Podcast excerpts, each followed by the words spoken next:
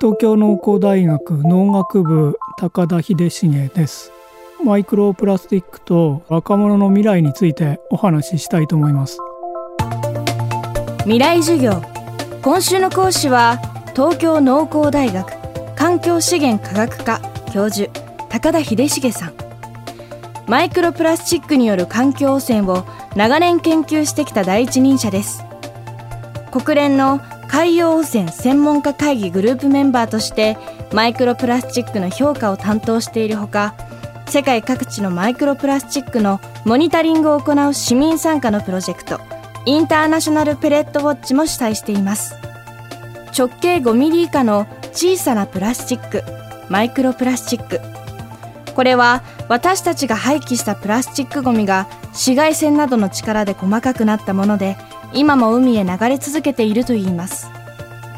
海を漂うその数はおよそ50兆個以上。私たちの世界は大量のプラスチックに覆われつつあるとも言えます。そこで未来授業2時間目。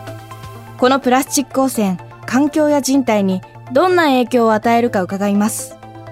テーマは目に見えないツケ。マイクロプラスチック何が問題かと言いますと一番の問題は海の生物が餌と間違えたりあるいは餌と区別することができずに食べてしまう取り込んでしまうということが一番の問題になります。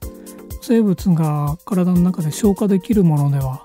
ないですから去年も世界環境デーの数日前にタイの海岸でクジラが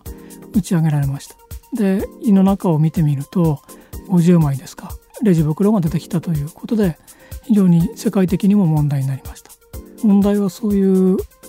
プラスチックというのがもともと製品に入っている添加剤を含んでいたり海の水の中から有害な化学物質をくっつけてきているというところが問題になります。添加剤の中のいくつかのものは生物の生殖作用とか免疫力に影響の出るような物質ですのでそういうマイクロプラスチックを生物が食べるということはそういう毒がついたものを生物が取り込んでしまう毒も取り込んでしまうということになります。有害化学物質の運び屋というふうに言われています。魚介類だけが問題ではないんです。最新の研究では水道水だけ飲むよりもペットボトルで全部水飲むと20倍以上マイクロプラスチックを我々取り込んでしまっているというようなことも報告が出てきております。ですから水も大気もそれから魚も肉もこうマイクロプラスチックで汚染されているというような状況になっております。ただマイクロプラスチック自体は我々が取り込んでもやがて我々の体からも排泄されていってそれ自体が有害な影響を及ぼすことは少ないというふうに考えられています。問題はそのマイクロプラスチックに含まれている有害な化学物質。特に添加剤ですね。そういう添加剤がマイクロプラスチックが我々の体を通過する間に一部が脂肪や肝臓に取り込まれて生物に影響が出るんじゃないかというようなことが懸念されています。この添加剤というのは例えばプラスチックが紫外線の影響を受けて割れたりボロボロになるのを防ぐための紫外線吸収剤などが挙げられます。この紫外線吸収剤の中には有害なものもあり、これが人体に影響を与える可能性があると高田さんは指摘しています。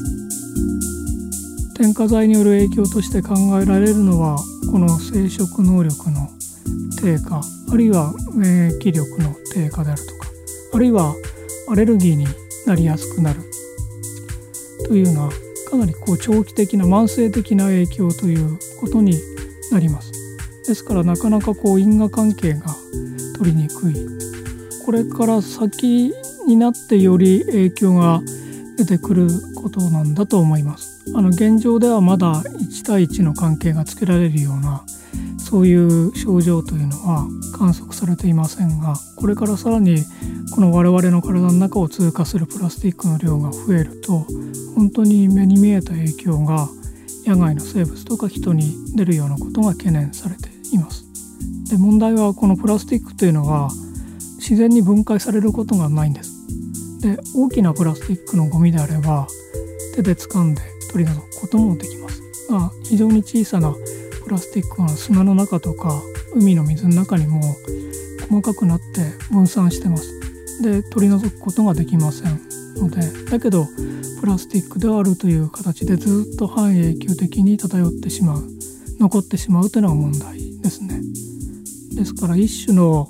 この皆さん若い世代へのツケということになると思います。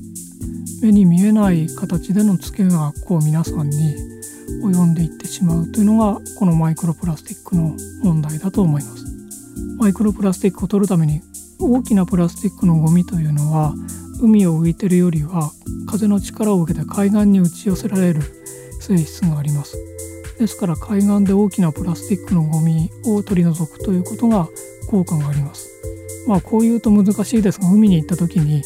海辺でゴミが落ちてたらそれを1個拾うだけでもマイクロプラスチックを数千個から数万個海に入るのを防いだということになりますのでこの季節皆さんも海に行くこと多いと思いますので海にまあゴミを出さないのはもちろんですが他の人が出したゴミが落ちていたらそれを拾うということも非常に環境にとっては良いことだと思います。今週の講師は東京農工大学環境資源科学科教授高田秀重さん。今日のテーマは目に見えないツケでした。明日も高田さんの講義をお送りします。